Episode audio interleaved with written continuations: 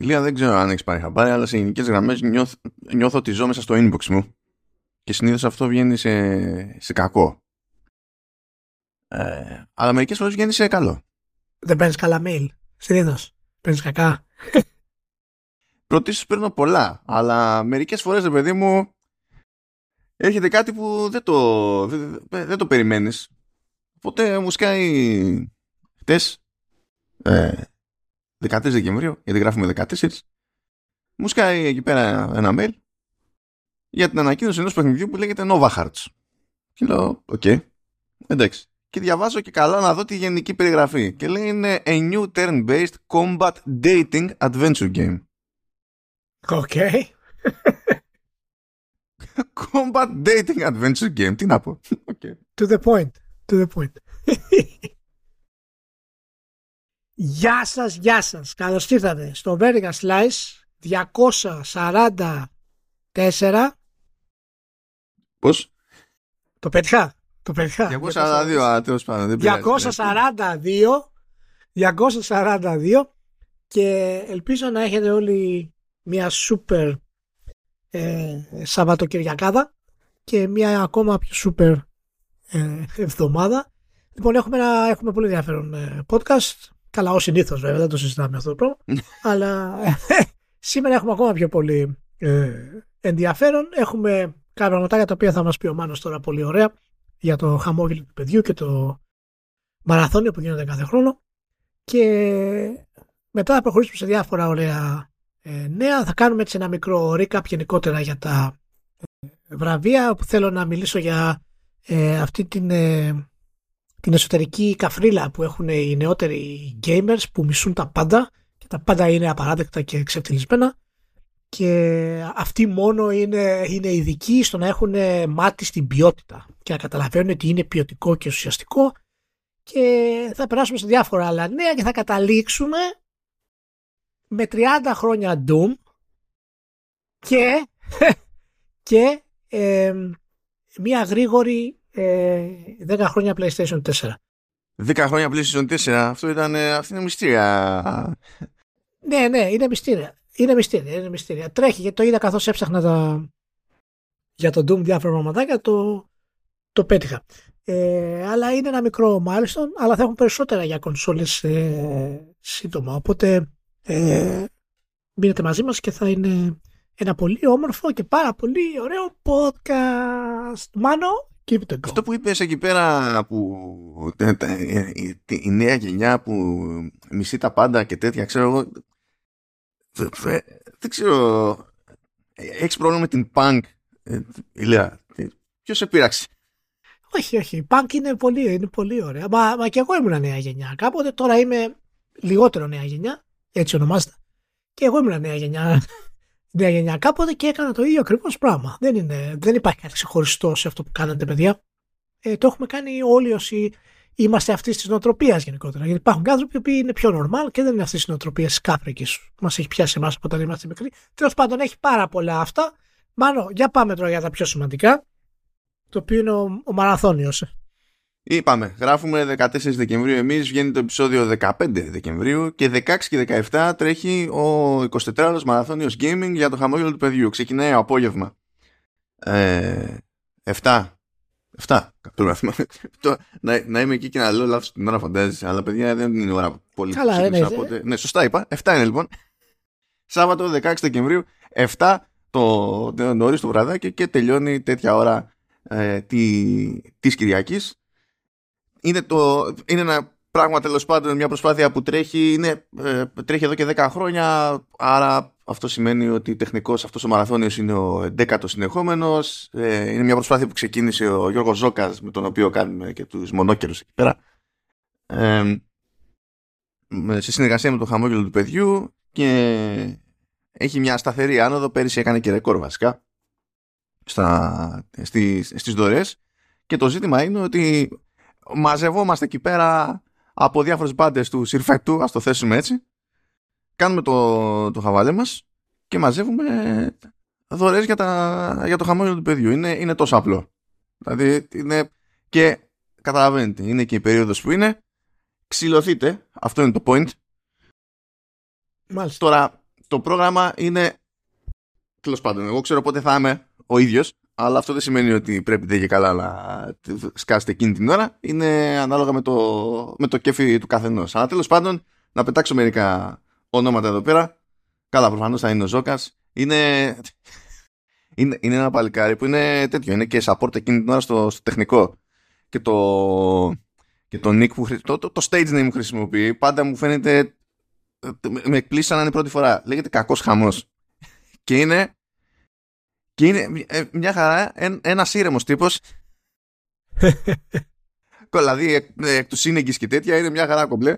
Και σου λέει, ναι, καλησπέρα, κακός χαμός.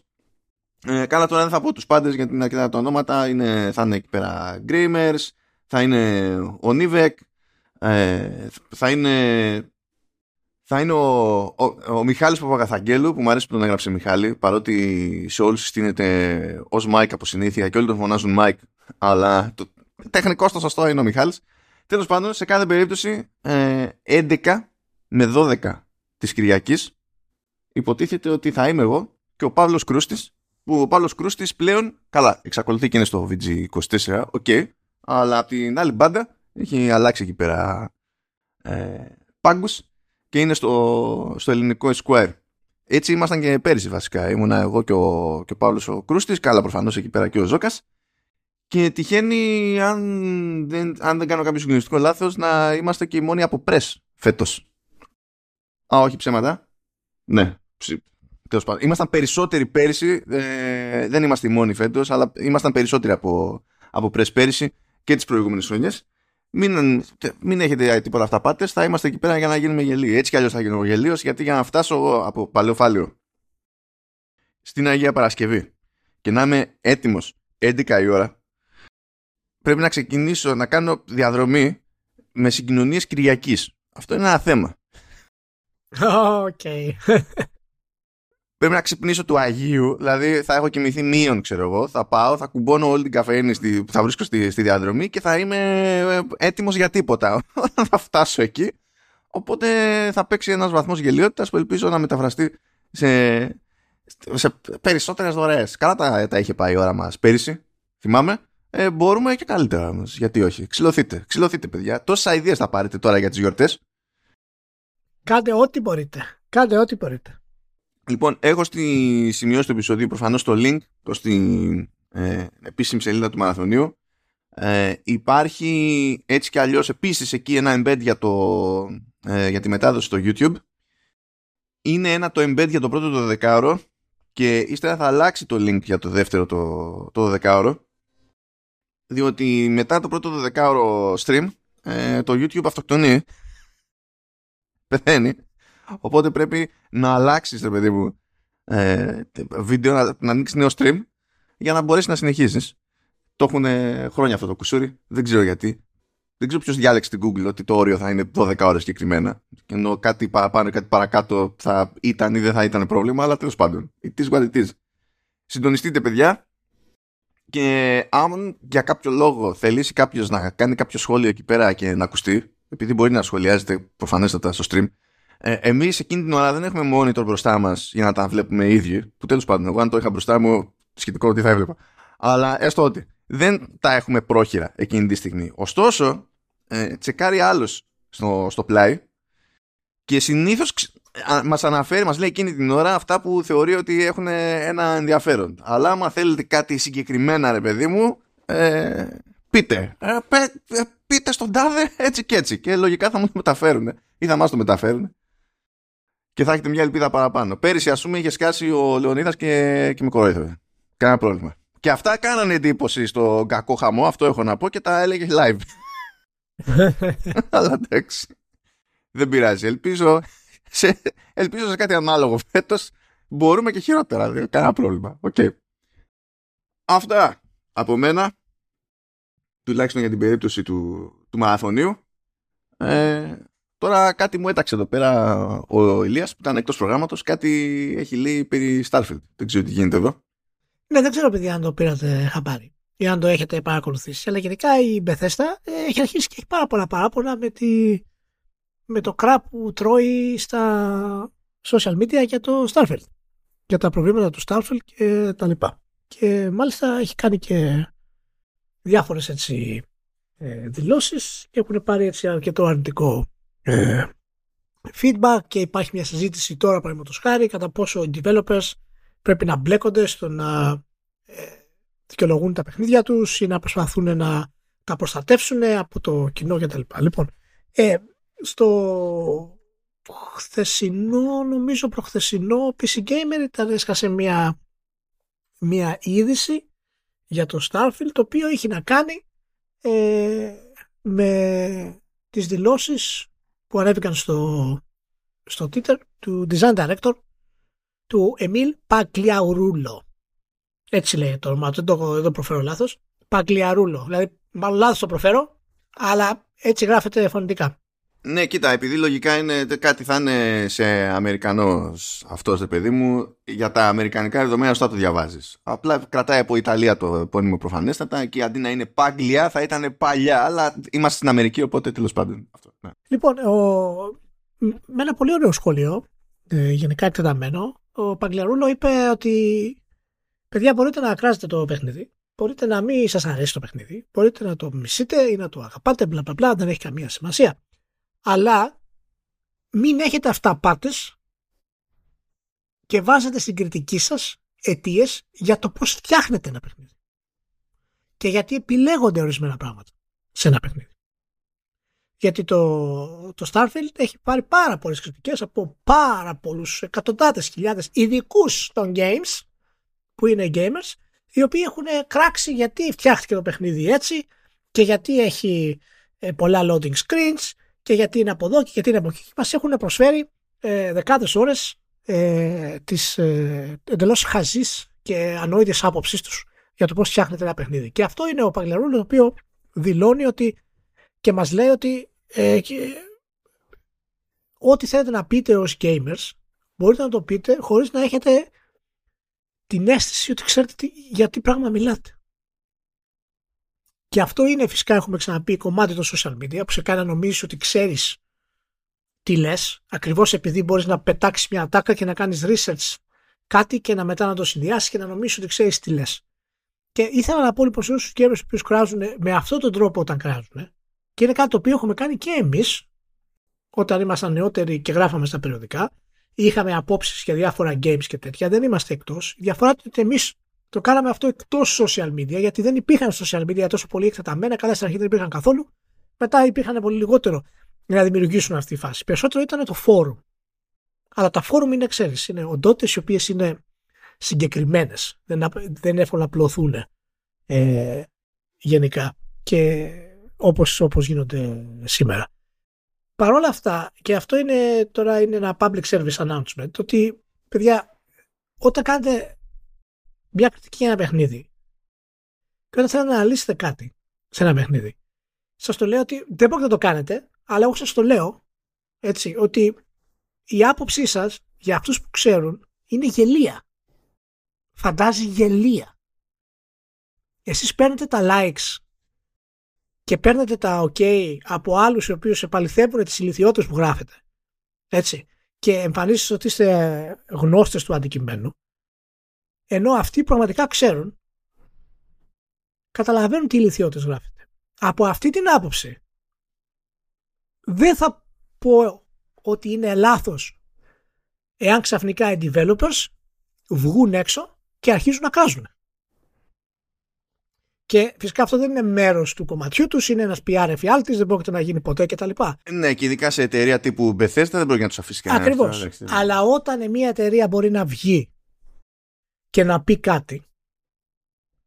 Δεν είναι κάτι αρνητικό γιατί έχει πάρει πάρα πολύ ε, αρνητική χρειά ή απαντήσεις πεθέστα έτσι είναι αρνητικό ο τρόπος που το κάνει εάν δεν το κάνει όμορφα. Έτσι και στην περίπτωση του Παγκλερούλου το κάνει όμορφα.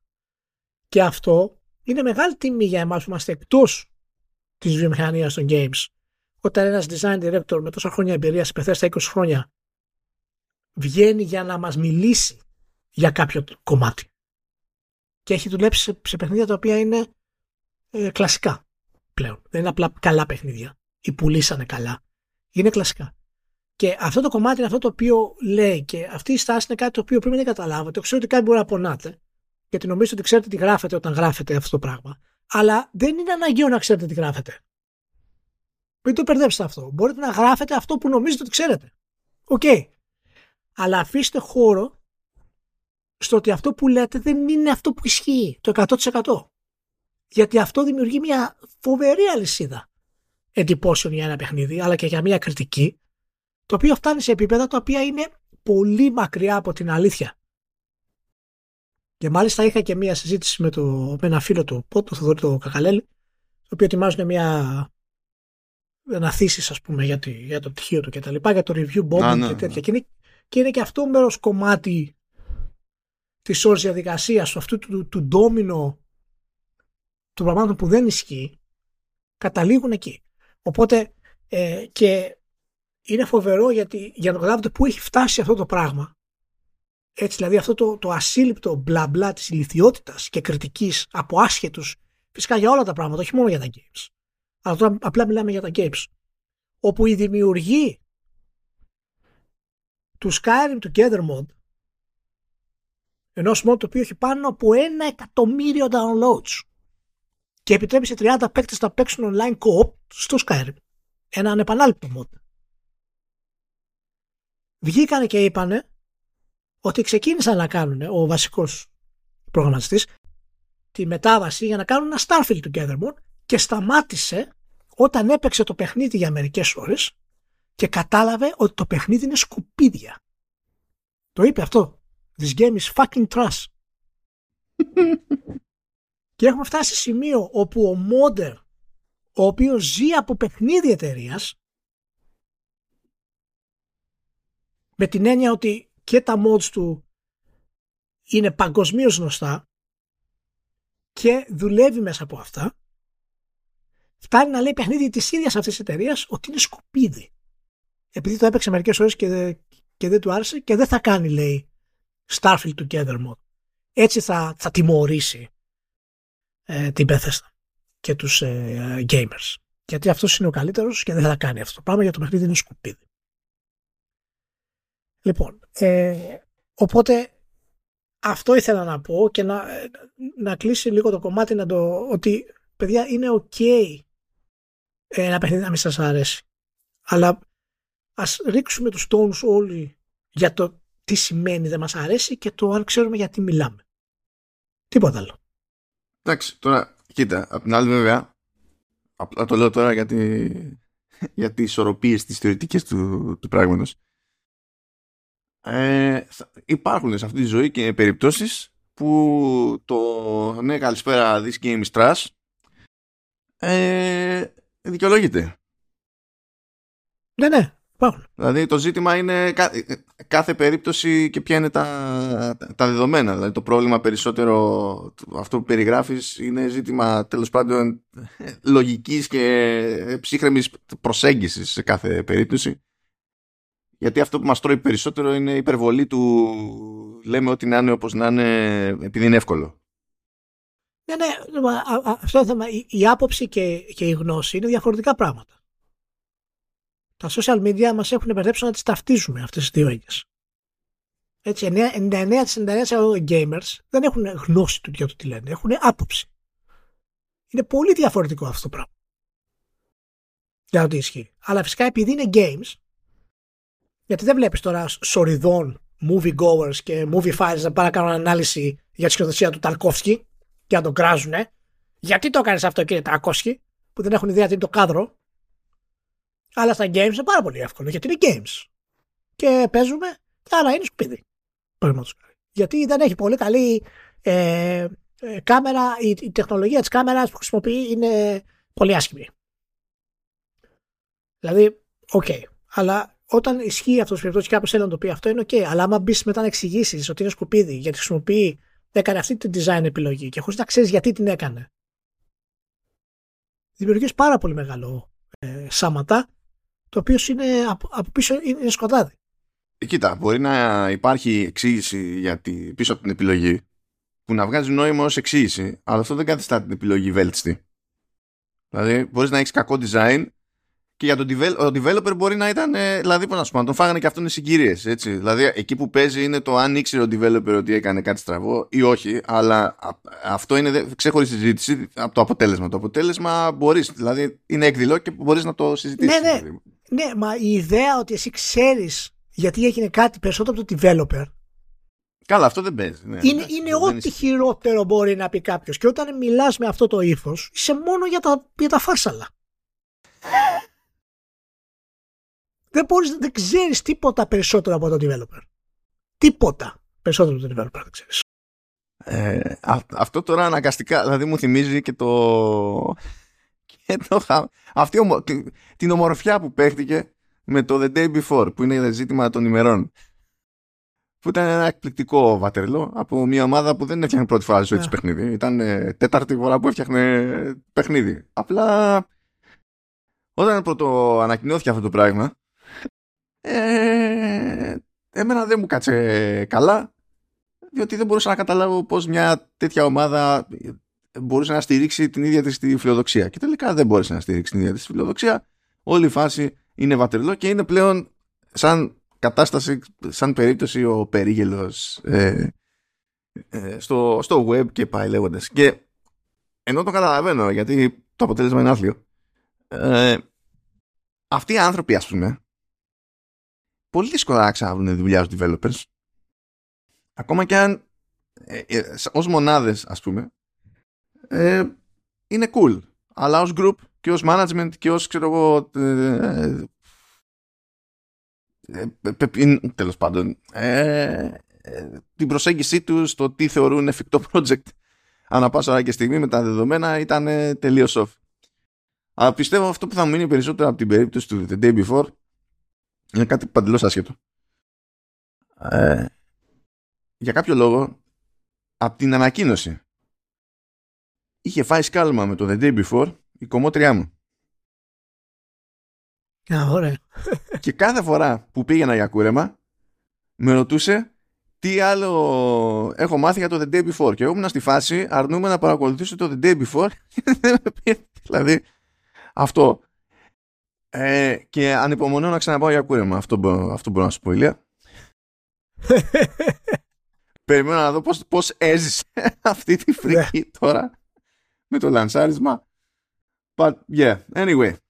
Μάλιστα, για πάμε. Ας, ας προχωρήσουμε γιατί έχουμε staff. Λοιπόν, έχουμε την κλασική τη στάση εκεί πέρα από True Ending, γιατί πρόλαβα και ξεπέταξα άλλα τρία επεισόδια. Κοντεύει η φάση του χρόνου που αντί για τρία επεισόδια την εβδομάδα θα έχω ένα. Θα το θεωρήσω επιτυχία. Αλλά από previews είχα δύο staff, το Songs of Silence, το οποίο έχει ανεπανάληπτο art. Το art είναι χαζομάρα. Είναι, δηλαδή πήγα εκεί πέρα μου δείξει το παιχνίδι και συζητούσαμε για το art και περνούσε έτσι ώρα, ας πούμε.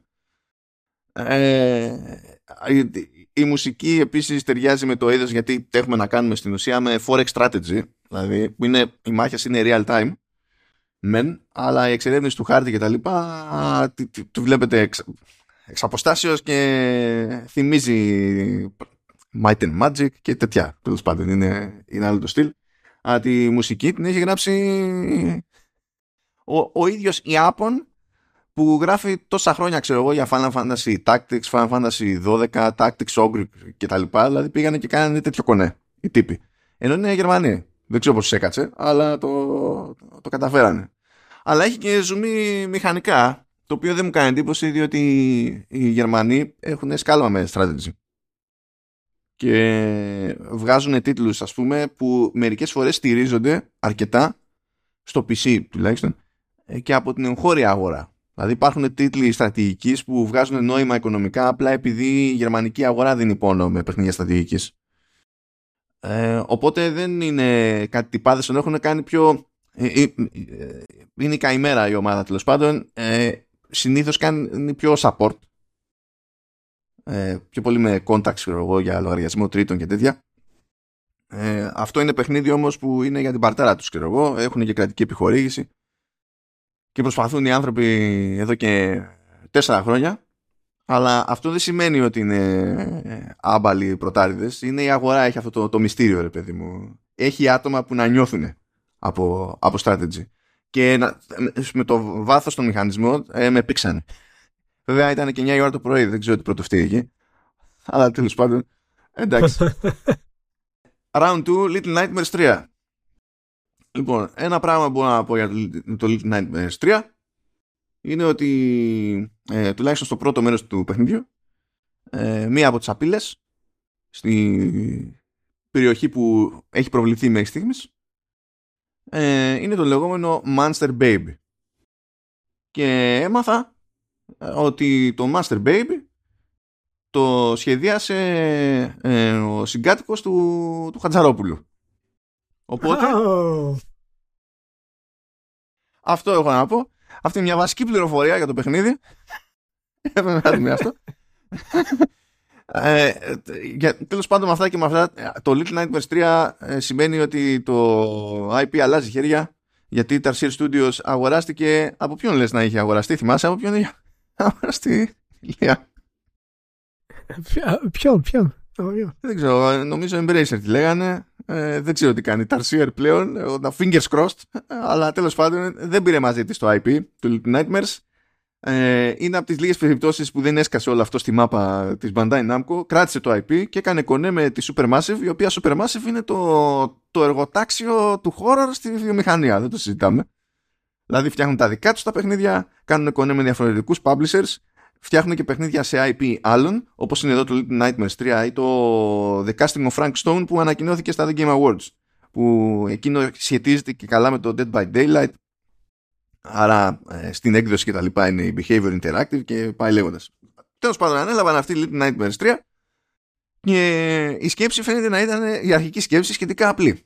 Παιδιά, εμείς εδώ έχουμε φτιάξει εδώ και χρόνια ένα σύστημα που μας επιτρέπει να δίνουμε πόνο με κόπ εσείς από την Bandai Namco, καλά μας παιδιά, μας δώσατε το Little Nightmares 3. Ε. Γιατί να μην βάλουμε co στο Little Nightmares 3. Και βάλανε co στο Little Nightmares 3. Για χαρά. ωραία. Ε, αυτό σημαίνει, δεν ξέρω, αυξάνει τις πιθανότητες να, να παίξει κάτι τέτοιο ηλία ή δεν την παλεύει ούτε έτσι. Γιατί η ατμόσφαιρα είναι πάντα βαριά, είναι Little Nightmares, έτσι. Κοίτα, ε, είναι δύσκολο. Θα, θα, για να μπορέσω να ξεπεράσω εγώ το επίπεδο του τρόμου, και του φόβου θα πρέπει να έχει ένα σενάριο το οποίο είναι ανεπανάληπτο. Αυτός είναι και ο λόγος που κατάφερα να παίξω το όλο αυτό μας. Έτσι, γιατί τουλάχιστον με τα ζωμπίδια και όλα αυτά τα πράγματα. Εντάξει, δεν είναι τόσο βέβαια επίπεδο τρόμου, αλλά σε τραυματίζει το παιχνίδι. Ε, αλλά το Little Nightmares 3 πιστεύω ότι θα μπορούσα να το παίξω γιατί είναι. Είναι έτσι πιο. Είναι με συμβολισμό πάει περισσότερο. Ναι, ναι, ναι είναι πιο συμβολιστικό του στυλ, α πούμε. Ε, και γι' αυτό πάω και πολύ αργά το Alan Wake. Βέβαια. Ε, το οποίο είναι τρομερό η, η επίδειξη που μας έγινε εμάς τέλο πάντων έχω να πω ότι κατάφερε κάτι το λέω δηλαδή εντάξει στο επεισόδιο αλλά είναι λεπτομέρεια αυτό κατάφερε κάτι που είναι πολύ δύσκολο σε εκθεσιακό χώρο όσο και να έχεις κλείσει το χώρο σου κάπως και να έχεις παλέψει με μόνωση κτλ ε, είχε φοβερό ήχο φοβερό ήχο όμως δηλαδή κάποιο πήρε πολύ πατριωτικά το, το κομμάτι αυτό στη Supermassive και αν ακούσει ποτέ έστω και ε, μέσω κοινού, κοινού γνωστού, ε, μπράβο το παιδί. Είναι super. Είναι super. Και για τελείωμα είχα πλέον αντί για preview review το Like a Dragon Gaiden The Man Who Erased His Name. Είναι αυτή η απλή πρακτική ιαπωνική τίτλη. Κανένα πρόβλημα. Που είναι μια περίεργη περίπτωση η Ηλία, διότι η πρώτη σκέψη ήταν αυτό να είναι DLC. Μετά είπαν όσο έτρεχε η ανάπτυξη του Infinite Wealth που βγαίνει τον Ιανουάριο, ε, μήπως να μην το κάνουμε DLC. Και του δώσανε εκεί πέρα λίγο χώρο και πόνο παραπάνω και το κάνανε ένα αυτόνομο πράγμα το οποίο παρουσιάζεται ως spin-off. Αλλά εγώ δεν δέχομαι ότι είναι spin-off διότι και συνεχίζει το story του κύριου από το Yakuza 6 και οδηγεί κατευθείαν στην αρχή του Infinite Wealth για να καταλάβεις πόσο κατευθείαν όταν τερματίσεις το, το, το Gaiden σου εμφανίζει η επιλογή να τσεκάρεις δύο και καλά demo του Infinite Wealth. Και το ένα είναι demo ξέρεις του roaming around ας πούμε στη, ε, στο θέρετρο εκεί για να δοκιμάσεις κανένα mini game. Και το άλλο είναι καθαρά για το story που οδηγεί στην αρχή του Infinite Wealth. Και σύμφωνα με τη Sega αυτό το κομμάτι δεν θα είναι μέρος του Infinite Wealth. Δηλαδή ο μόνος τρόπος να το δεις είναι να τερματίσεις το Gaiden και συνδέεται απευθείας. Εντάξει, οι τύποι είναι κλασικά τρελοί. Δεν υπάρχει θέμα, αλλά τέλος πάντων, αν ζοριστήκατε μερικοί, γιατί ξέρω μερικούς που γουστάρουν, γουστάρανε Yakuza, αλλά ζοριστήκανε με το concept του Yakuza Like a Dragon που το γύρισε σε turn-based, δεν ήταν του στυλ τους, ρε παιδί μου. Ε, αυτό είναι στο στυλ που γνωρίζετε κανονικότατα. Δεν είναι το ίδιο σε διάρκεια, είναι πιο μαζεμένο. Γι' αυτό δεν βγαίνει και full price.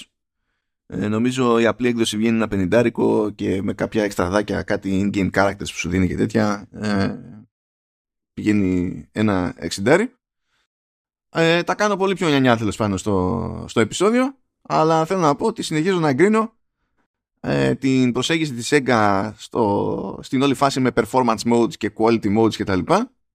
Η Sega σου λέει δεν υπάρχει mode, το mode είναι ένα. Το mode είναι αυτό που διάλεξα εγώ. Και διάλεξα που εντάξει τους ευνοεί και ο τεχνικός τομέας ο οποίος δεν είναι είναι cool αλλά δεν είναι ναι. super cool. Έτσι. ε, ε, λέει η επιλογή που σας δίνω είναι μία. Είναι 4K60 στα νέο hardware. Άμα σας αρέσει. Τέλος.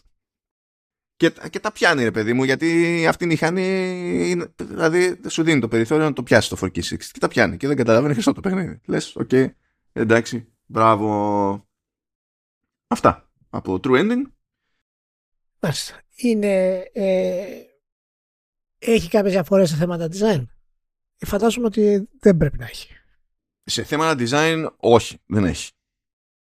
Δεν, εγώ, εγώ ξακολουθώ και πιστεύω πλέον ότι ο ρόλος των, αυτών των τίτλων ε, είναι να πετάει ένα μάτσο μηχανισμούς στο concept του, ε, του action melodrama που στέκεται σε μια ασιατική τηλεοπτική σειρά.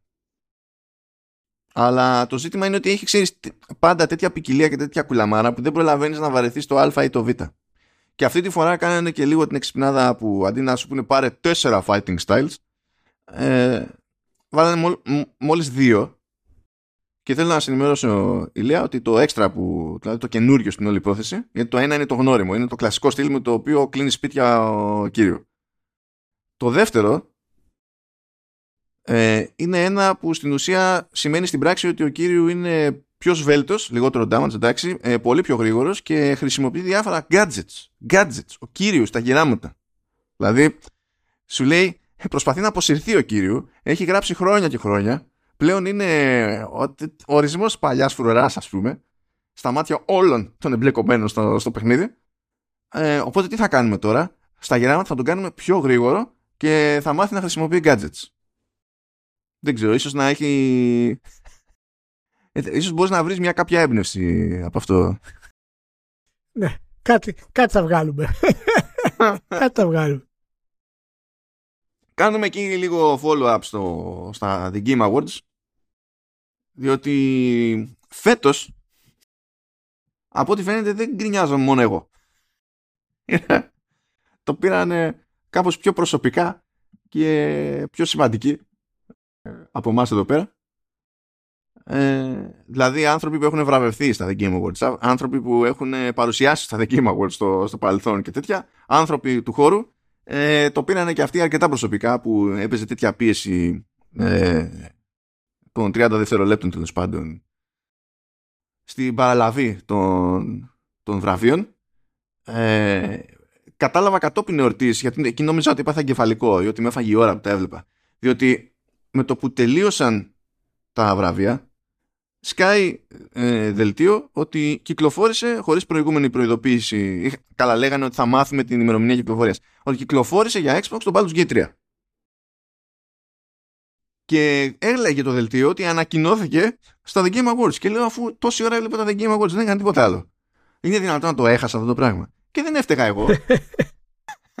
Τελικά. Αλλά υποτίθεται ότι θα το ανακοίνωνε ο Βίνκε στη, ε, ό, όταν δεχόταν το, το βραβείο του Game of the Year. Και επειδή τον κόψανε, τον κόψανε την ώρα που έλεγε για τε, τε, νεκρούς συναδέλφους ας πούμε, δεν προλάβει ποτέ να το πει και ο τύπος το πέταξε με tweet. Κατόπιν εορτής. Ε, κάποια, κάποια ψυχή εδώ πέρα κάθισε και υπολόγισε εντωμεταξύ πόσος χρόνος αφιερώθηκε στο κάθε τέλος πάντων είδος περιεχομένου στα, στα βραβεία Ε, βέβαια δεν υπολόγισε σωστά τη συνολική διάρκεια των βραβείων. Λέει ότι ήταν περίπου 3 ώρες, ήταν 3,5 ώρες. Μάλλον δεν υπολόγισε το pre-show. Αλλά τέλος πάντων, OK. Okay. Και λέει τέλος πάντων σε αυτό το τρίωρο, βάζοντας στην άκρη το pre-show, λέει ότι οι, οι ομιλίες κατά την παραλαβή ήταν λέει 10 λεπτά. Ε, τα ε, μουσικά διαλύματα ήταν 13,5 λεπτά. Η παρουσίαση των βραβείων ο, ο, ο, βασικά ο πρόλογος των βραβείων σε κάθε περίπτωση ε, ήταν λέει 26,5 λεπτά οι υπόλοιποι που παρουσίασαν που ήταν για, άλλα, για άλλους λόγους εκεί 42,5 λεπτά και διαφημίσεις παύλα τρέιλερ μία μισή ώρα μία ώρα και 28 λεπτά ε, και ε, και γενικά επεκτάθηκε η μανούρα είδα και στο game developer που ανεβάσανε ένα κείμενο που ήταν και αυτή στραβωμένη. Είχε καλά. Ανέβασε κείμενο και το IGN, αλλά σε αυτή την περίπτωση, ανάλογα με την ημέρα, άλλοτε παίρνω στα σοβαρά τέλος πάντων το ότι κάτι το κάνει θέμα το IGN, άλλοτε δεν το παίρνω. Εξαρτάται. Αλλά το game developer στην προκειμένη, επειδή τα προσεγγίζει τέτοια θέματα από άλλη σκοπιά συστηματικά, έτσι κι αλλιώς, θα το πάρω πιο, πιο στα σοβαρά.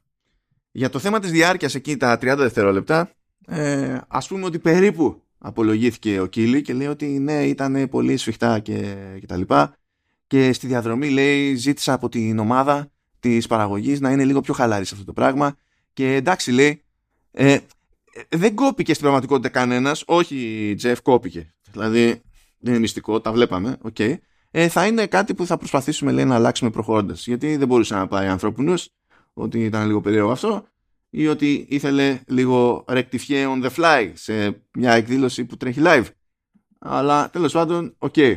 Ε, ναι, δεν ξέρω πώς, φάνηκε, πώς φάνηκαν οι αντιδράσεις από ανθρώπους που είναι πιο, τέλος πάντων, κοντά στο πράγμα από τίμης. Α, αυτό, ήταν, αυτό ήταν από τα πιο έτσι κουλά και περίεργα των το βραβείων ε, και είναι κάτι το οποίο δεν θα επαναληφθεί, είναι δεδομένο αυτό το πράγμα. Κάποιες φορές ήταν πιο, πιο ok, κάποιες άλλες δεν ήταν.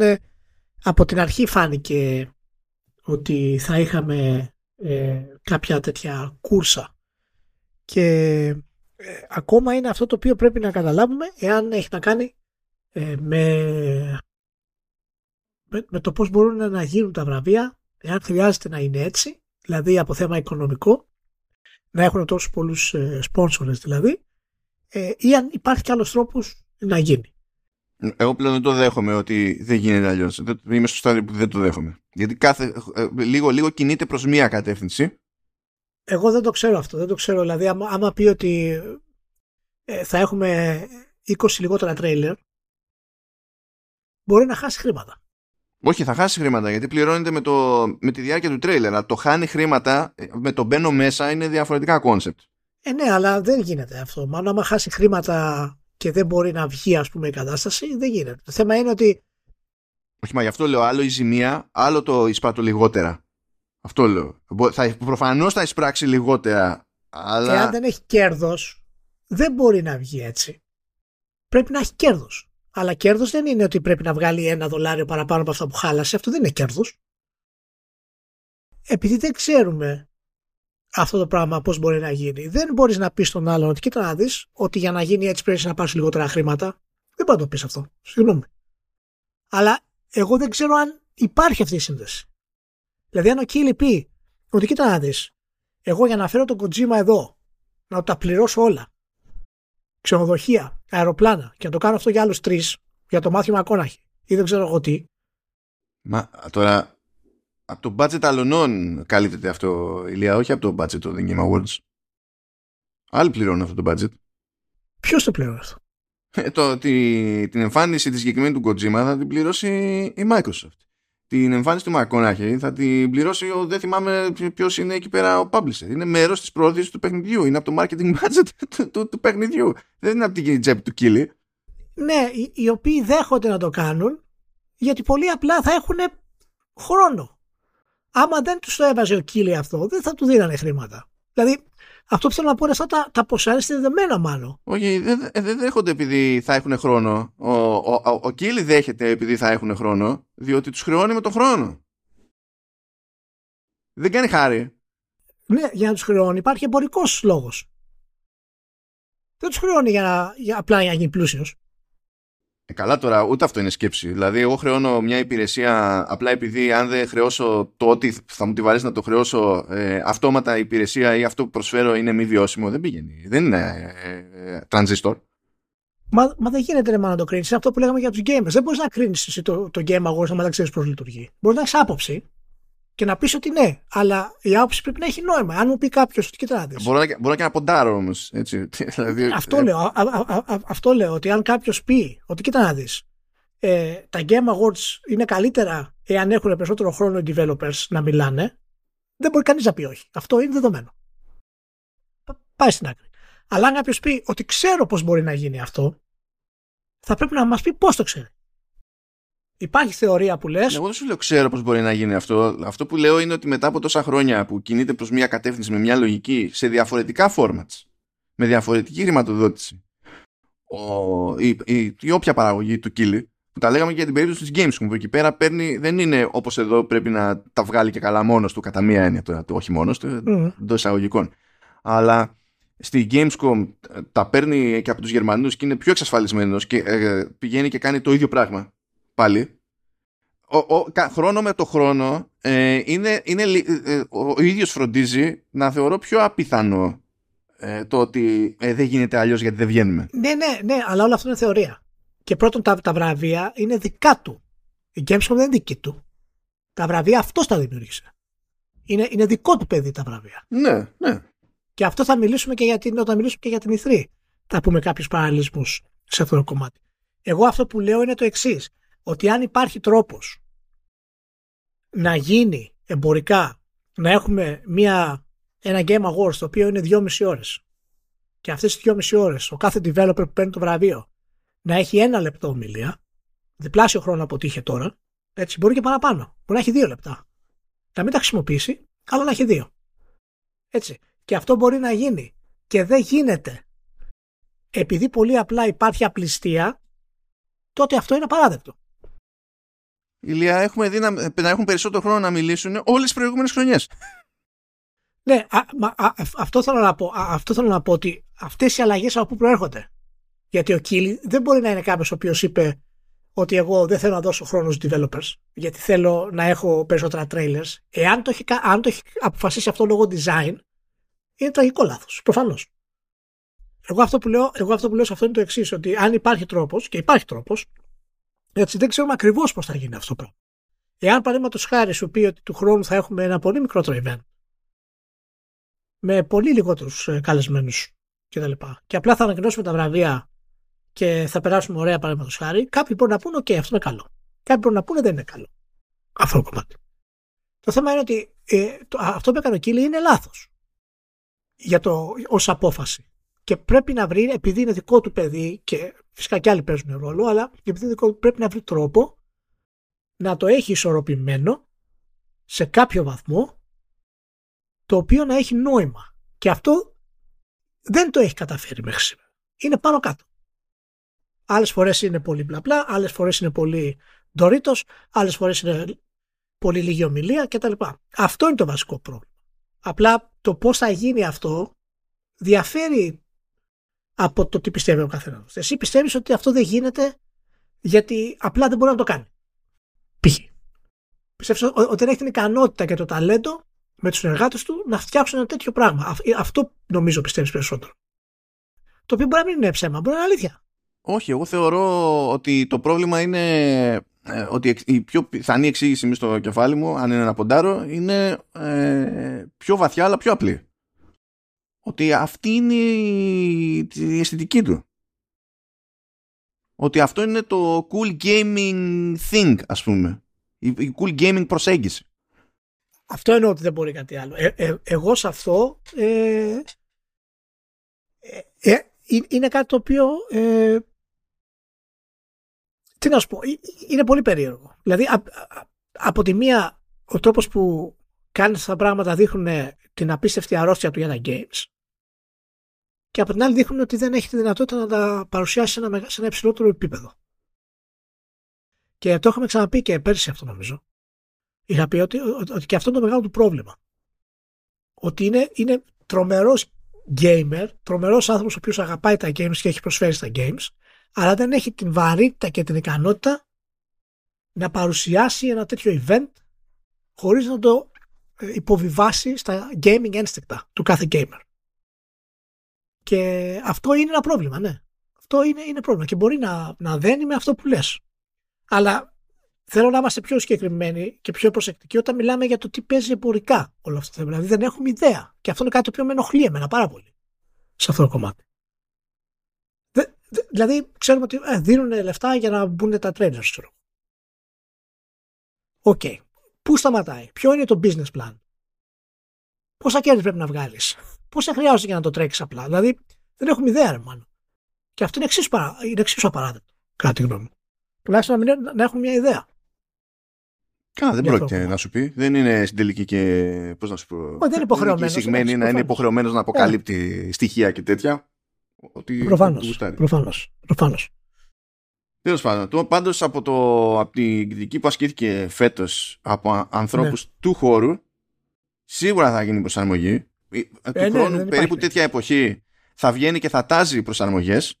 Αλλά στο λέω από τώρα ότι μπορεί να τις πραγματοποιήσει τις, τις υποσχέσεις του για τις αλλαγές αλλά θα το πιστέψω μόνο όταν θα το δω διότι φέτος μέρες πριν τα The Game Awards μιλούσε για πολύ συγκεκριμένες αλλαγές που στην πράξη δεν ίσχυαν. Το οποίο το έλεγα την προηγούμενη φορά ότι αυτό με εκνεύρισε. Δεν είσαι υποχρεωμένος να βγεις να πεις παπάντζα, κάτι που δεν ισχύει. Μη, πες μια άλλη παπάντζα. δικό σου είναι. Ό,τι δεν τα πεις. Δεν γίνεται να μου λες αυτή τη φορά θα είμαστε λίγο πιο μαζεμένοι σε διάρκεια και να είμαστε ακριβώς το ίδιο πράγμα. Δεν γίνεται να λες ότι θα, θα, θα κάνουμε στην πάντα λίγο τον όρο World Premiere γιατί ο όρος είναι σχετικός και μετά δεν το βουλώνεις. Δηλαδή, ποιος ο λόγος... Ε, ε, ε, να... ε όχι, δεν, κάτσε, κοίτα, σε, περίμενα, σε αυτό διαφωνώ. Είναι πολύ μειωμένα τα World Premiere σε σχέση με προηγούμενες χρόνια. Όχι, ήταν περισσότερα από ποτέ ηλία. Ε, τα, ε, μετρημένα. Αυτό δεν είναι εντύπωση, είναι μετρημένα. Είναι περισσότερα από ποτέ. Okay. Αλλά αυτό γιατί ενοχλεί αυτό το πράγμα; Γιατί σε ενοχλεί εσένα αυτό το πράγμα, τα, τα, τα World Premiers; Και εμένα δεν με ενοχλεί. Ναι, ναι, για, γιατί, γιατί, για, γιατί να σε ενοχλήσεις πολύ αυτό το πράγμα; Δηλαδή, συγγνώμη, πρέπει να του πω μπράβο που βγαίνει και λέει ένα πράγμα όχι, όχι, αλλά, και στην πράξη κάνει άλλο. Να πω, όχι, όχι, αλλά εσύ, εσύ, τον, εσύ τον κριτικάρεις επί προσωπικού. Κριτικάρε την, ε, τη φάση την ίδια. Όχι, αλλά πολλοί κόσμοι το, το κριτικάρει επί προσωπικού. Γιατί όταν λες ότι το κριτικάρει κάτι που είπε, είναι επί προσωπικού. Όχι, εάν δεν, εάν δεν, δεν είναι. Η επικοινωνία για το προϊόν του ε, είναι μέρος της business. Ναι, ναι, ναι, OK, okay, okay, αλλά δεν είναι τόσο μεγάλο πρόβλημα ώστε να είσαι εκνευρισμένο μαζί του. Επειδή το έκανε αυτό το πράγμα. Εγώ αυτό, ε, ε, ε εγώ αυτό πιστεύω. Δηλαδή, OK, okay, το έκανε, αλλά δεν είναι τόσο σημαντικό. Εάν σου έλεγε ότι ε, θα έχουμε 600.000 World Premieres, παραδείγματος χάρη, και είχε τρία World Premieres, πάλι εκνευρισμένος θα ήσουν. Και θα έλεγε, είπε, θα έχουμε 600.000 World Premiers. Δηλαδή, εγώ αυτό που θέλω να πω είναι ότι να, είμαστε πιο συγκεκριμένοι σε πού κάνουμε κριτική σε αυτό το πράγμα. Εγώ πιστεύω ότι το, το περισσότερο κρά που τρώει ο Κίλι προέρχεται από ανθρώπους οι οποίοι απλά ε, τους αρέσει να κράζουν τον Κίλι. Επειδή πιστεύουν ότι ο Κίλι είναι μαλάκας. Δεν έχει να κάνει με την ποιότητα. Δηλαδή και το τέλειο show να κάνει ο κόσμος πάλι θα λέει: Όχι, καλά, αφού είναι ο killer, μαλάκα. Εντάξει, πέτυχε και μια φορά το καλό. Π.χ. Αλλά αυτό είναι θεωρία δική μου. Δεν λέω ότι μπορεί να ισχύει. Όχι. Ε, εγώ λέω το πώς το βλέπω. Εντάξει, εγώ τώρα το συγκεκριμένο το βλέπω, το βλέπω πολύ απλά. Βγήκε και κάνει δηλώσεις. Ε, δεν, δεν έχει κανένας υποχρέωση να πει ότι δεν με νοιάζει ότι οι δηλώσεις αυτές σήμαιναν το Α και λίγες μέρες μετά έγινε το, έγινε το Β. Δεν είναι στο συν. Δεν μπορώ να το πάρω θετικό αυτό το πράγμα. Όχι, Κανείς δεν τον αναγκάζει. Αλλά, αλλά, δεν έχει. Αλλά δεν Έκανε έχει επιλογή. Ναι, ναι, απλά δεν έχει αντίκτυπο. Όχι, έχει αντίκτυπο το ότι με κοροϊδεύει με τι με τις δηλώσεις που κάνει. Μα αυτό σου λέω, αυτό σου λέω ότι εσύ το παίρνει ότι σε κοροϊδεύει. Είναι πάρα πολύ βάρης ισχυρισμού. Μα, Ρίλια, όταν βγει μια εταιρεία, όταν βγει μια εταιρεία και πει χ και ψ και μετά βγάλει ένα προϊόν ή κάνει ένα κάτι και δεν ισχύει αυτό το χ και ψ, τι θα, τι θα το πεις, δεν θα το πεις κοροϊδία. Έτσι και την πληρώσει, έτσι και την πληρώσεις αυτή την εταιρεία, θα έχεις δικαίωμα να την κράξεις. Να του σε κορόδεψε. Αλλά τώρα είναι απλά θέμα συζήτησης το να τον σε κοροδέψει ή όχι. Δεν πληρώνεις κανένα για να δεις τα Game Awards. Απλά χάνεις τον χρόνο σου αν δεν σου αρέσουν. Okay.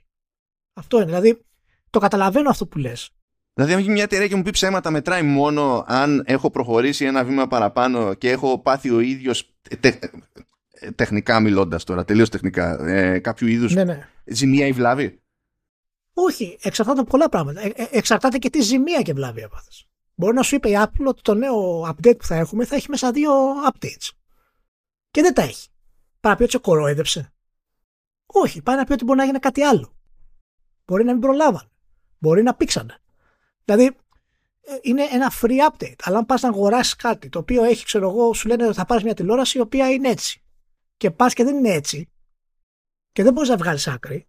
Ναι, οκ, το, κα- το κατάλαβα αυτό το πράγμα, το κατάλαβα. Απλά ε, δεν δεν πιάνω τη- το σκεπτικό ότι για να, χ- ε, για να χρεώσεις εσύ τη, τον κατασκευαστή της τηλεόρασης που λες τώρα ότι έχει κάνει ματσακονιά, πρέπει πρώτα εσύ να την αγοράσεις και να ζημιωθείς ο καταναλωτής. Δηλαδή δεν το πιάνω αυτό.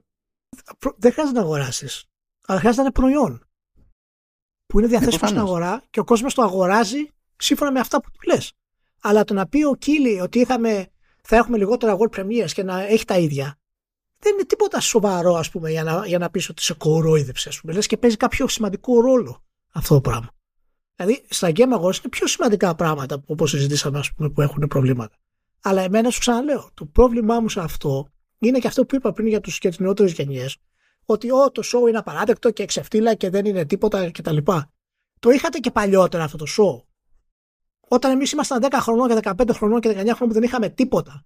Και τώρα βγαίνεις εσύ ο κάθε 30χρονο και κράζεις τον κύλι και οποιοδήποτε κύλι και τα βραβεία.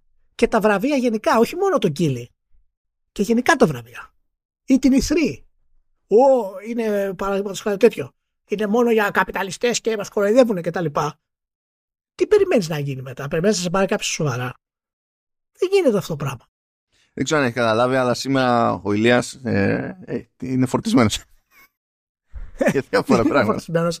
Δεν είναι φορτισμένος, δεν είναι φορτισμένος. Εντάξει, είμαι, εντάξει. είμαι. Απλά θέλω να σου πω ότι όταν βγαίνεις και κράζεις κάτι χωρίς να βλέπεις τα θετικά και βλέπεις μόνο τα αρνητικά, μόνο τα αρνητικά, ενώ έχει θετικά. Έτσι. Είναι κάτι το οποίο σε χαρακτηρίζει. Όχι, δεν μιλάω για σένα τώρα, μάλλον, μιλάω για τους πιτσιρικάδες. Σε χαρακτηρίζει. Όταν παίρνεις ως δεδομένο ότι τα βραβεία, τα οποία δεν υπήρχαν ποτέ στην ιστορία, τα τρέχει ένας άνθρωπος με τον τρόπο που τα τρέχει.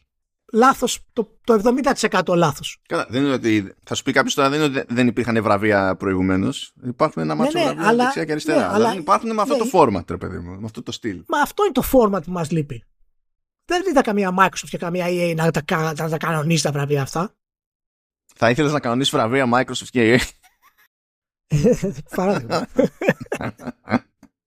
Αλλά α- αυτό είναι το μεγάλο για μένα ε, κόλλημα στην όλη φάση. Το ότι να, να, να μην βλέπει κάποιος αυτή τη στιγμή ο, ο, ο Κίλι και τα βραβεία του είναι το μοναδικό show που συντηρεί το hype των games. Ιδιαίτερα από τη στιγμή που χάσαμε πλέον επίσημα την E3. Δεν υπάρχει κανένα άλλο show που μας κρατάει ενωμένους με ένα πολύ σημαντικό κομμάτι της gaming κουλτούρας, το οποίο είναι το hype. Πραγματικά δηλαδή να το, να το ευχαριστηθείς. Όλα τα άλλα show είναι ελεγχόμενα από τις μεγάλες εταιρείες γιατί είναι εσωτερικά. Όλα. Και η Gamescom δεν είναι show για hype. Όχι, δεν έχουν το χιούμορ οι Γερμανοί για να το κάνουν σωστά αυτό. Και σύν της άλλης, δεν πιστεύω κιόλας ότι ε, ο, ο Κίλι θα πήγαινε να είναι πολύ επιθετικός εκεί πέρα, διότι δεν νομίζω ότι είναι προς το συμφέρον του. Πώς να σου πω, άμα κάψει ανακοινώσεις εκεί, μετά μένει λιγότερο πράγμα για την περίπτωση του The Game Awards. Και εκείνο το συμφέρει να έχει περισσότερο πράγμα στα The Game Awards. Οπότε ένας λόγος παραπάνω να τα μοιράσει λίγο περίεργα. ας πούμε. Ισχύει. Ε, ε, ε, εγώ δέχομαι όλα όσα λες για αυτό το πράγμα. Έτσι. Δέχομαι για, το, για, για τη ροή, για τα τέτοια, τα έχουμε ξαναπεί αυτά τα πράγματα.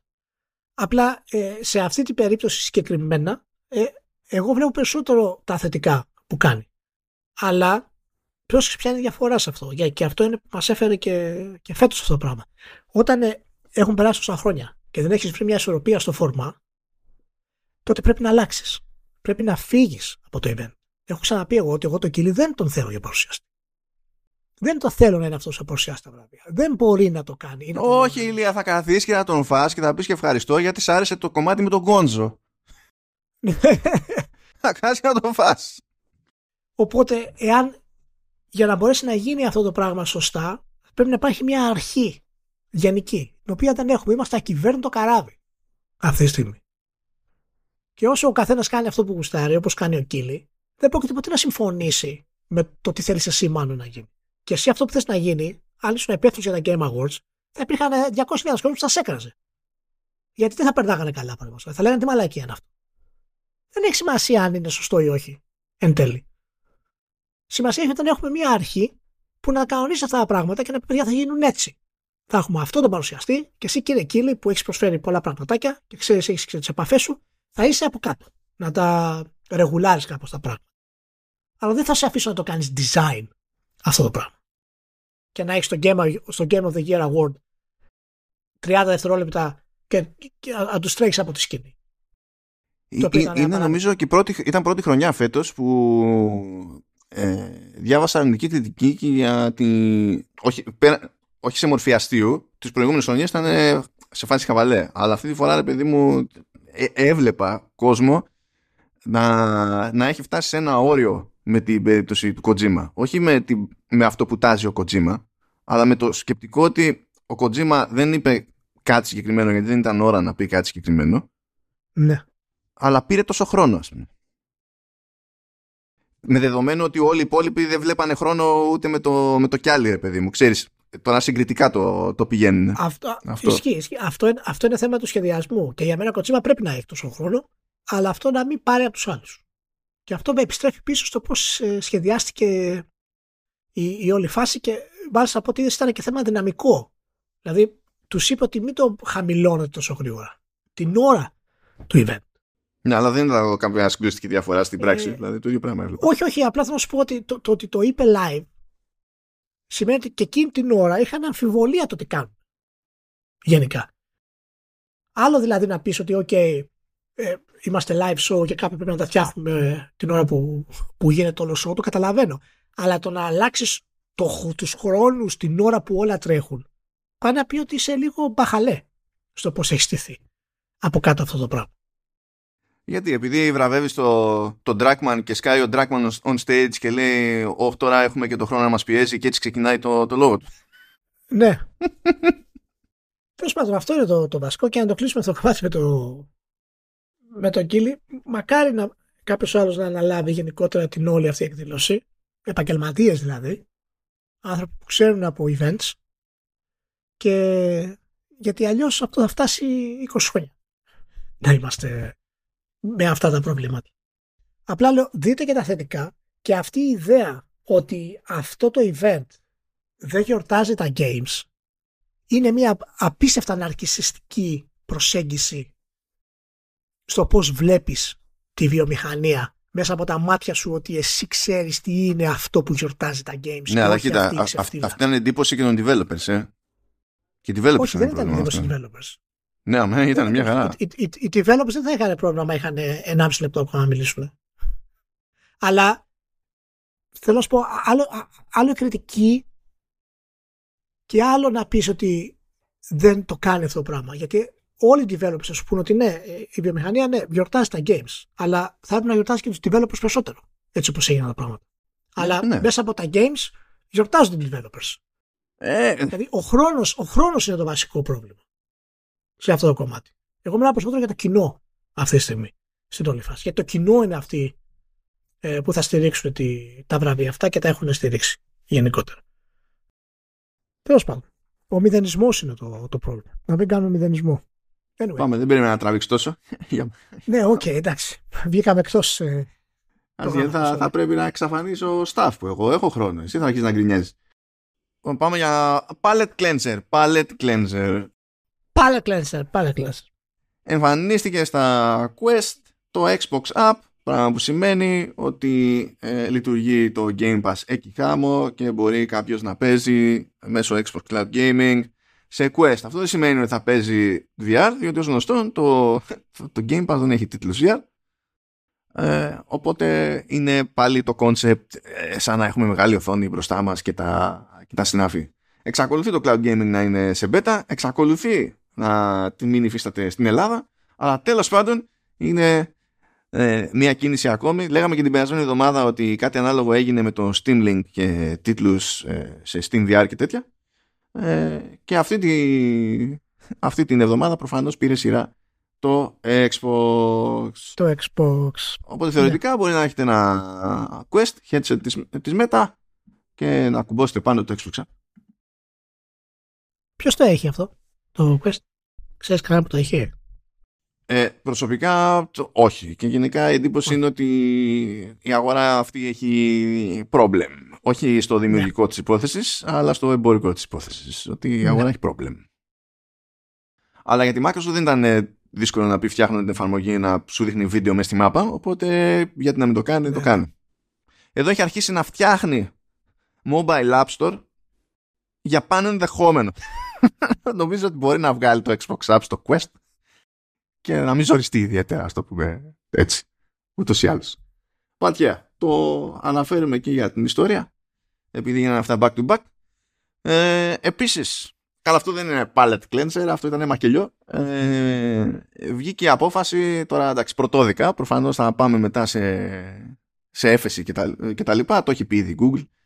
Ε, η Google τον έφαγε για, όλες, για όλα όσα κατηγορήθηκε στη δίκη με την Epic.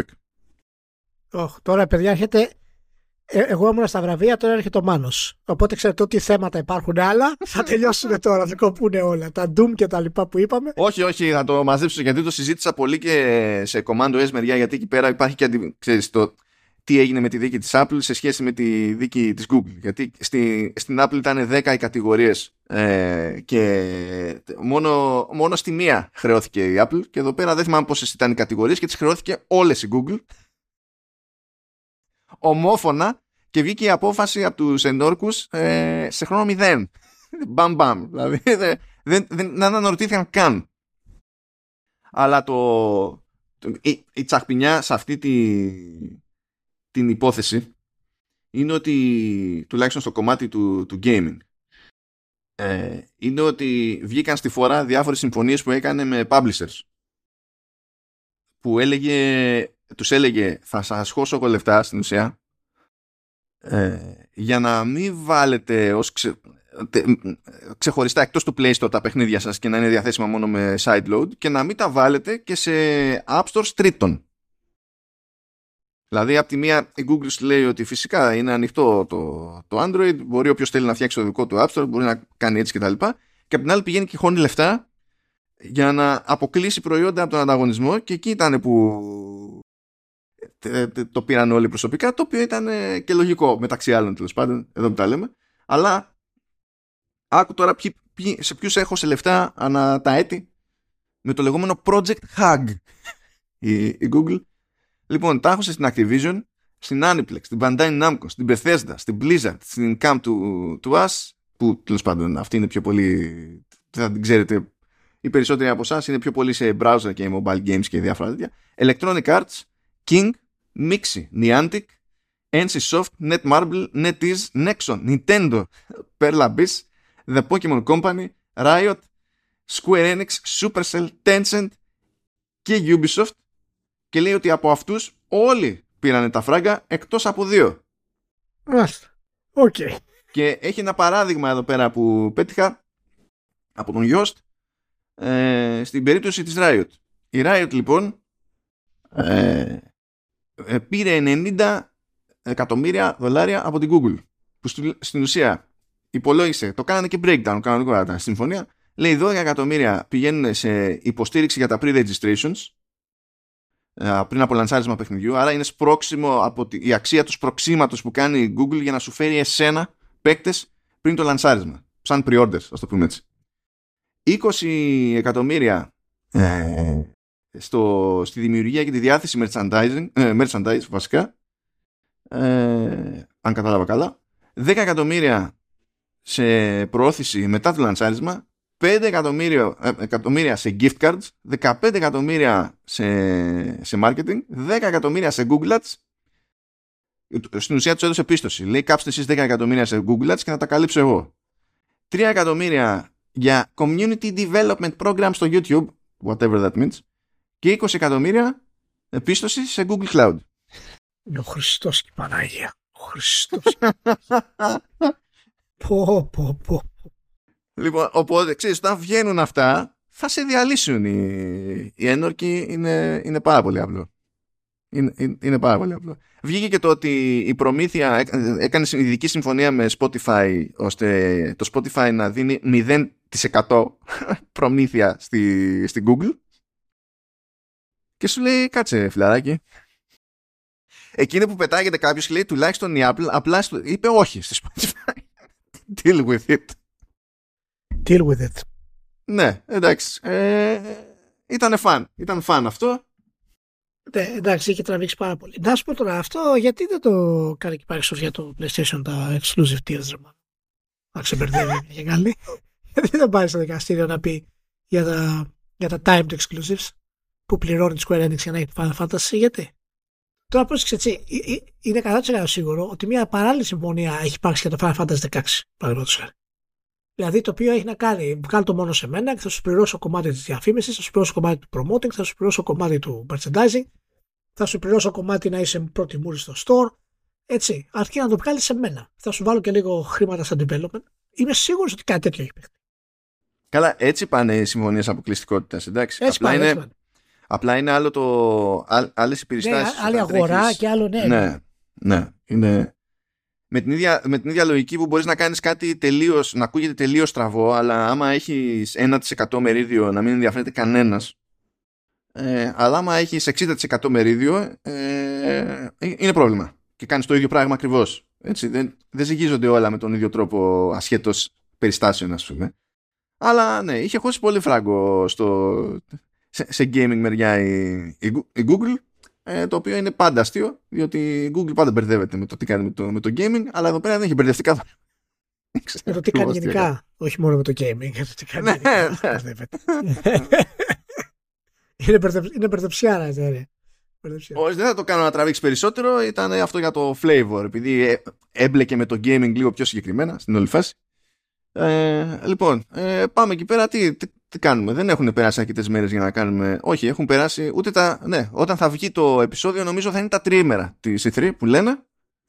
Μάλιστα. Ε, γιατί βγήκε η ESA και είπε εντάξει το πήραμε απόφαση η free τέλος όχι ψάχνουμε format και τέτοια η free τέλος ευχαριστούμε Τέλος. γεια σας and thanks for all the fish ε, κάπως, κάπως έτσι πήγε το πράγμα το οποίο εντάξει είναι μια παράδοση γεια σας έφυγε και θέλω να πω ότι ανοίγει διάπλατα ε, πόρτες για το Summer Game Fest του Κίλι που θα δούμε θα σημαίνει αυτό στην πράξη. Θα δούμε. Ε, ναι. Εντάξει, είναι σημαντική αυτή η απόφαση. Ιστορικά σημαντική, θα έλεγα. Και εγώ τη λυπάμαι γιατί δεν έχουμε ζήσει και την ηθρία από μικρή. Ήταν το event που περιμέναμε όλοι. Τώρα δεν έχει να περιμένεις πολλά. Είναι η αλήθεια. Εξού και το θετικό που βλέπω στο, στα Game Awards περισσότερο. Ελπίζω να τα χωρίσει κάποια στιγμή αυτά ο Κίλι. Και να έχει ένα game και ένα awards. show, να έχει δύο show δηλαδή.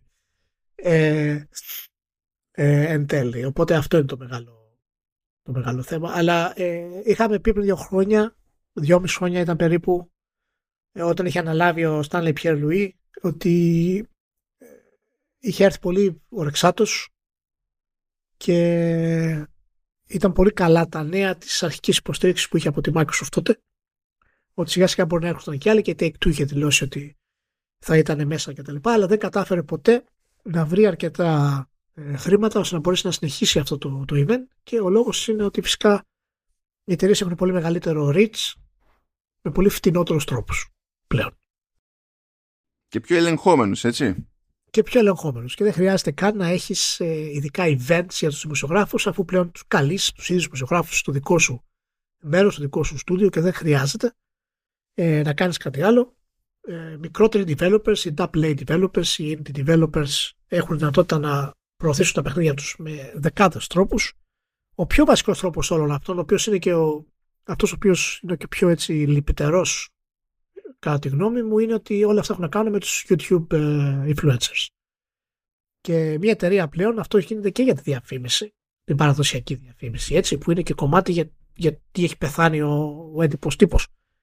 Ότι είναι πολύ πιο εύκολο να προωθήσεις το παιχνίδι σου μέσα από το YouTube, από έναν influencer, από το να πληρώσεις συνέχεια ε, διαφήμιση, ας πούμε, σε κάποιο site, ακόμα και όταν είναι μεγάλο site, όπως είναι, ας πούμε, το, το Eurogamer, παραδείγματος χάρη. δεν παίζουν πλέον ρόλο αυτά τα πράγματα τόσο, τόσο πολύ. Ε, εντάξει, ε, είναι κρίμα, είναι κρίμα, είναι, θα, θα λείψει από τη βιομηχανία. Λογικά κάτι άλλο θα, θα εμφανιστεί, αλλά αυτή η ιδέα ότι όλοι μαζευόμαστε ένα χρόνο παρέα για να δούμε ό,τι χειρότερο και ό,τι καλύτερο, να έχουμε τους hype wars, να έχουμε τις φοβερές ομιλίες των CEOs και ε, τις κόντρες μεταξύ τους, τις απίστευτες ανακοινώσεις του hardware, αυτά μάλλον πώς θα αντικαταστάθουν. Δηλαδή, ναι, θα βγάλεις το βίντεο, η Sony θα κάνει τη νέα τέτοιο, θα σε καλέσουν να σου αποκαλύψουν το PlayStation, αλλά δεν έχει την ίδια βαρύτητα όταν ξέρεις ότι μετά από δύο ώρες θα σκάσει Microsoft και μπορεί να σου δείξει κάτι να κοντράρει το PlayStation, θα σκάσει Nintendo. Μα ε, ε, πες ότι το, το κάνουν και εξακολουθούν και είναι κοντά οι παρουσιάσεις. Από τη στιγμή που δεν πηγαίνει πακέτο με, hand, με hands-on Ναι, από όλο το πακέτο, όλο, at, όλο, at, όλο. at media scale είναι, είναι πρόβλημα και για την κάλυψη, είναι πρόβλημα στην τελική και για, το, και για τον καταναλωτή. Δηλαδή είναι διαφορετική υπόθεση να παρουσιάζεται hardware σε έκθεση και να μπορείς μετά να πας να πιάσεις το χειριστήριο και να έχεις μια εικόνα για, το, για την εργονομία λέμε τώρα και να, ε, να σκάσει αυτή η εικόνα από διαφορετικά media σε όλο τον κόσμο και διαφορετική υπόθεση να δεις ένα απλό stream ή επίσης διαφορετική υπόθεση να πει ότι κάνει μια εταιρεία μια μάζοξη που εκεί πέρα θα καλέσει με άλλη λογική τελείως ε, και θα είναι όλο πολύ πιο προβλεπαίο, όλο πιο, πολύ πιο ελεγχόμενο και πολύ περισσότερο με το σταγονόμετρο που επίσης δεν βολεύει τον, τον καταναλωτή. Ναι, ναι. Γι' αυτό σκέφτομαι, το λέω και τώρα δεν το έχω πει στο Μάνο, ε, μιας που το συζητάμε, σκέφτομαι ε, το ένα επεισόδιο που θα είναι της χρονιάς για το Vertical ε, να είναι αφιερωμένο γενικά στις κορυφαίες στιγμές της E3 και να τις πάρουμε, να τις βάλουμε κάτω ιστορικά να μιλήσουμε για αυτές και... Αφού να τα σου κάνουμε είπα να, να είναι για την εθρία μου λες από πω δεν βολεύει. και τώρα άλλαξε γνώμη. Όχι, δεν- όχι, όχι, νόμιζα ότι έλεγες για την E3 γενικά να κάνουμε ανάλυση. Το έχουμε κάνει τόσες πολλές φορές. Όχι να κάνουμε ιστορία τα 10 τα σημαντικότερα events. Αυτό νομίζω είναι πιο, πιο ok. Ε, Είναι από τα υποψήφια, δεν έχουμε αποφασίσει ακόμα. Είναι ένα από τα υποψήφια για ό,τι θέλουμε να, να μιλήσουμε. Μάλιστα. Ωραία. Πήγε, μας άφησε και αυτό. Ε, ε, εντάξει, ε, καλά σίγουρα είπαμε το Summer Game Fest θα προσπαθήσει να καλύψει το, το κενό. Έτσι κι αλλιώς δύο χρόνια τώρα έχει ένα κομμάτι το οποίο είναι hands-on αλλά είναι πολύ μικρό. Δεν, το- δεν ήταν σε θέση αυτά τα δύο χρόνια να καλύψει εκείνο το, το κενό σε τέτοια κλίμακα. Ε, ελπίζω να τρίβουν χέρια-πόδια στην Gamescom η οποία η Gamescom ε, κάνει αυτό που κάνει στην Ευρώπη μαζεύει τον κόσμο που μαζεύει δηλαδή από άψη κόσμου είναι ότι μεγαλύτερο παίζει ε, έχει κάνει ένα-δυο βήματα στην Ασία ε, για να είναι πιο εύκολο τέλος πάντων να καλυφθεί και εκείνη η αγορά εκ του σύνεγγυς, ας το πούμε έτσι και πλέον αναλαμβάνει και μια έκθεση που έτρεχε στη Βραζιλία ε, αλλά πλέον το- την αναλαμβάνει η ίδια και θα υπάρχει Gamescom ε, σε κάποια βάση του χρόνου και εκεί. Θα ξεκινήσουν από του χρόνου. Ε, ελπίζω να τους κόψει να προσπαθήσουν. Γιατί για αυτούς είναι ευκαιρία. Δεν πιστεύω ότι έχουν να χάσουν πάρα πολλά πράγματα. Δεν είναι ότι ξαφνικά δεν υπάρχει λόγος να μαζεύονται τουλάχιστον μηντιάδες ε, για να δοκιμάζουν πράγματα και τέτοια. Το στίχημα βέβαια πάντα είναι το κομμάτι του hype, το οποίο κομμάτι του hype ήταν έτσι κι αλλιώς ξέχωρο της E3, συνδεόταν συγκυριακά με την E3, από την άποψη ότι μιλούσαμε για ένα μάτσο παρουσιάσεις που δεν γίνονταν στο εκθεσιακό, ε, γίνονταν ε, κάποτε υπό την αιγίδα της E3, αλλά όχι πάντα υπό την αιγίδα της E3, ως διοργάνωση ας πούμε. Αυτό δεν σημαίνει ότι δεν γίνονταν μία μέρα πριν, ξέρω εγώ, ή παράλληλα. Και εκείνο το κομμάτι ε, ήταν τελείως διαφορετική υπόθεση από το ε, εμφανίστηκα στο εκθεσιακό και κάνω δουλειά. Είναι, είναι άλλα αθλήματα αυτά στη, στην ουσία. Δεν πιστεύω ότι έχει την αισθητική να το καλύψει αυτό το κομμάτι τουλάχιστον το, το μηντιακό ή Gamescom αλλά το ε, οργανώνω ένα χώρο με μια κάποια λογική που να έχει ελπίδα να εξυπηρετήσει κοινό και, και press. Αυτό το έχουν το έχουν κάνει πολλάκις. Ενώ η ESA δεν- και όποιος αναλάμβανε τέλος πάντων το, τα πρακτικά της τα, τα logistic της διοργάνωσης τόσα χρόνια στην E3 δεν το είχαν βρει αυτό. Με τίποτα. Κάθε φορά ήταν πίκρα το είσαι εκεί και προσπαθείς να κάνεις δουλειά είτε ως ιδιώτης τέλος πάντων ως επισκέπτης που κάνεις το κομμάτι σου είτε ως επαγγελματίας ήτανε πίκρα, πίκρα μεγάλη Θα δούμε. Θα δούμε. Μάλιστα. Για να δούμε. Λοιπόν, 30 χρόνια Doom. 30 χρόνια Boomer Shooters. Ε, 30 χρόνια, 30 χρόνια Doom. ε, εντάξει. Ε, τι να, τι να πρωτοπούμε τώρα για 30 χρόνια Doom. Ε, 30 χρόνια Doom είναι 30 χρόνια ε, Doom. Ε, μπορείτε να δείτε είναι μέσα στα 5 καλύτερα σημαντικότερα παιχνίδια των εποχών φυσικά. Στην εκπομπή στο PS που είχα κάνει. Ε, να πω μάλλον ότι ε, είναι η, η, οπτική που ίσως έχει πιο ενδιαφέρον να το πλησιάσουμε αυτή τη φορά γιατί έχουμε μιλήσει φυσικά δεν χρειάζεται να συζητήσουμε τώρα για το πόσο σημαντικό ήταν και τα λοιπά έτσι αυτά τα έχουμε τα ξέρουν όλοι φαντάζομαι βέβαια οι νεαροί μπορεί να μην τα ξέρουν οπότε κάτι θα πούμε για αυτό το κομμάτι αλλά είναι ένα από τα μεγαλύτερα και τα πρώτα έτσι τρανταχτά παραδείγματα κατά πόσο η τεχνολογία κοντράρεται με, τη, με το καλλιτεχνικό κομμάτι ενός βίντεο game. Και μιλάμε φυσικά για την κόντρα του Ρομέρο με το Gun. Το πώς πλησιάζουν δηλαδή τα δύο αυτά πράγματα. Ακόμα και σήμερα. Κόντρα εννοείς από άψη προσέγγισης, όχι κόντρα προσωπικού. Προσέγγισης, ναι, ναι. Όχι, όχι. Ναι. Το, πώς, το τι έχει σημασία σε ένα, σε ένα game περισσότερο, ας πούμε.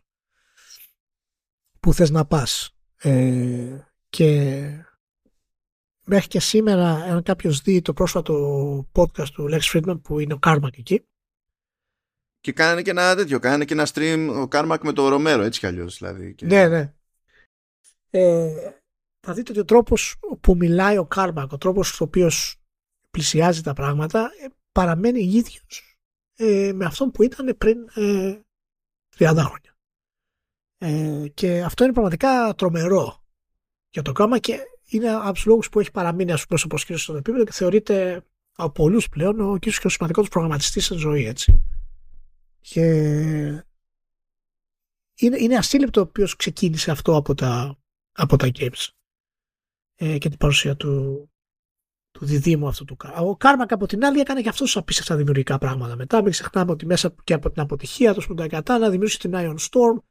Ε, έδωσε τα χρήματα ε, για τον War Spectre, για τον Deus Ex, δηλαδή έχει κάνει και ο Κάρμακ φοβερά πράγματα γιατί η φιλοδεξία του ήταν αυτή περισσότερο. Ε, τα τελευταία χρόνια δεν είναι ενεργός ως designer ας πούμε, όπως ήταν ε, τότε. Ε, αλλά το Doom παραμένει ένα, ένα θαύμα για την εποχή που πραγματικά έφερε τα games σε άλλο επίπεδο. Έχει πολύ πλάκα, ψάξει τα στοιχεία του που λέει ότι χρειαζόταν ένα 386 για να τρέξει PC της εποχής. Ε, ναι, δηλαδή πού πας; για, να έχεις, για να έχεις σωστό immersion θες 486. 486 DX2 στα 66. Έτσι παιδιά. Ε, ε, Intel 486 είναι household name σε θέματα immersion.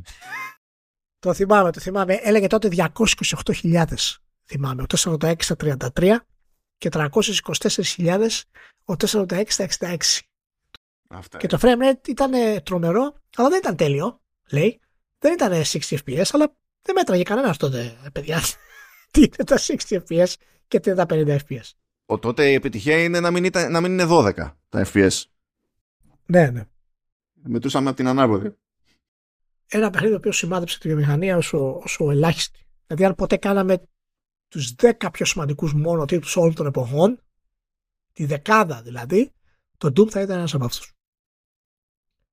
Και ήταν αρχή για πάρα πολλά πράγματα. Ήταν αρχή για το λεγόμενο shareware model, το οποίο μπορείς να πεις ότι κατά μία έννοια συνδέεται με το σύγχρονο ε, freemium ή free to play. Ναι, ναι, ναι, ναι, ναι. Τα mods. Ε, δηλαδή το, το deathmatch. Δηλαδή τι, τι, τι, τι το, τι, το ψάχνεις. Δηλαδή γέννησε τη σύγχρονη βιομηχανία σε, σε απίστευτο ε, βαθμό. Ε, και και γι' αυτό παραμένει και μέχρι και σήμερα ε, ξέρεις, ο κόσμος το, το αναρωτιέται και το σκέφτεται και θυμάται πούμε, που ήταν όταν ε, πρωτοκυκλοφόρησε. Να πω ότι το βιβλίο το έχουμε ξαναπεί. Το Masters of Doom είναι καταπληκτικό. Από τα λίγα βιβλία βιογραφικά το οποίο πραγματικά δείχνει πώς δημιουργήθηκε ε, η ID Software και γενικά ε, το πώς εξελίχθηκε αλλά και το πώς έπεσε τα, μέσα από τα μάτια του Κάρμα και του Ρωμέρο. Είναι εξαιρετικό βιβλίο, σας το προτείνω φυλακτά αν δεν το έχετε ε, Είχε και Chainsaw μέσα, ε, μην το ξεχνάμε αυτό. Παιδιά, εντάξει. Ο, αντίστοιχα, κάπως ξεκίνησαν οι μύθοι για τον ως γνωστόν καλύτερο φίλο του ανθρώπου που είναι το shotgun. Ακριβώς. Ακριβώς. Σου, σου έχω πει ότι έχω πετύχει άτομο που ε, δεν μπορεί να καταλάβει γιατί γουστάρουν όλοι shotgun σε shooters. Και δεν βλέπει, δεν καταλαβαίνει γιατί, γιατί πού προκύπτει η ευχαρίστηση από το shotgun στο Doom, από shotgun σε Halo, Έλα, από shotgun μάνα, δεν ξέρω έλα, εγώ τι. έλα. Αλήθεια. Αυτό είναι, είναι. Το αισθάνεσαι στο είναι σου μέσα. αυτό, αυτό το πουμ, αυτό το πράγμα, ας πούμε. Το αισθάνεσαι στο, στο είναι σου μέσα. Επίσης, να πούμε ότι ο Ρομέρο ε, είναι ε, ο άνθρωπος με τα ωραιότερα μαλλιά στην ιστορία της βιομηχανίας. Καλά, ε, εντάξει, ε, ε, είναι, ότι είναι λίγο freaky αυτό είναι freaky. Ναι, εντάξει. Έτσι. Έχει μαλλί Paladin. Δεν ξέρω δηλαδή πώς το έχει καταφέρει αυτό το πράγμα. Έτσι, από όταν ήταν πιτσιρικάς. Ανεπανάληπτο. Πάντως το, το Doom, το original, έτσι, παίζεται ακόμη. Παίζεται ακόμη, ναι. Δηλαδή μπορείς να το βάζεις το παίξεις. Είναι προφανώς έχεις περιορισμό. Δηλαδή δεν, κοιτά, δεν κοιτάς πάνω κάτω, ξέρω εγώ. Δεν έχει τζάμ και τέτοια. Οκ. Ε, αλλά παίζ, αυτό δεν αλλάζει το ότι παίζεται. Και ότι μπαίνει σε μια λούπα που εξακολουθεί και μπορεί να είναι ευχάριστη, ας πούμε. Που αυτά συνήθως σε τέτοιο χρονικό ορίζοντα είναι πράγματα που α, α, παθαίνουμε με Nintendo, όχι σπα, σπανιότερα εκτός Nintendo. Δηλαδή τώρα να πάτε να πάρετε το, το πρώτο Doom ας πούμε, το πράγμα παίζεται στα, στα σοβαρά. Και έχω δοκιμάσει τη θεωρία μου γιατί το αγόρασα πέρυσι και καθόμουν και έμπαιζα τον ηλίθιο το πρώτο Doom. Και λέω ευχαριστώ. Okay. το αγόρασα ξανά. κατάλαβες, Δηλαδή ε, δεν, είναι, δεν βασίζομαι έτσι σε κάποια θεωρία. But yeah.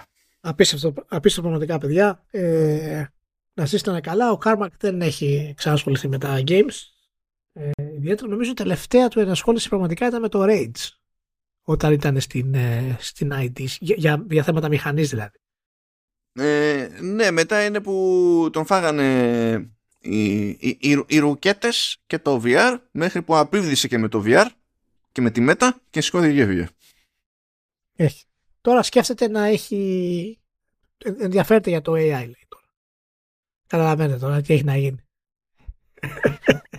Να σου πω κάτι πιο πολύ εμπιστεύομαι αυτόν για, gen- για General Intelligence Ναι, ναι. AI. Ε, πιο, όχι για το ποιος θα το καταφέρει και τα λοιπά. Εγώ φοβάμαι μην το κάνει. Αυτό φοβάμαι εγώ. μην το καταφέρει φοβάμαι γιατί καμίσαμε.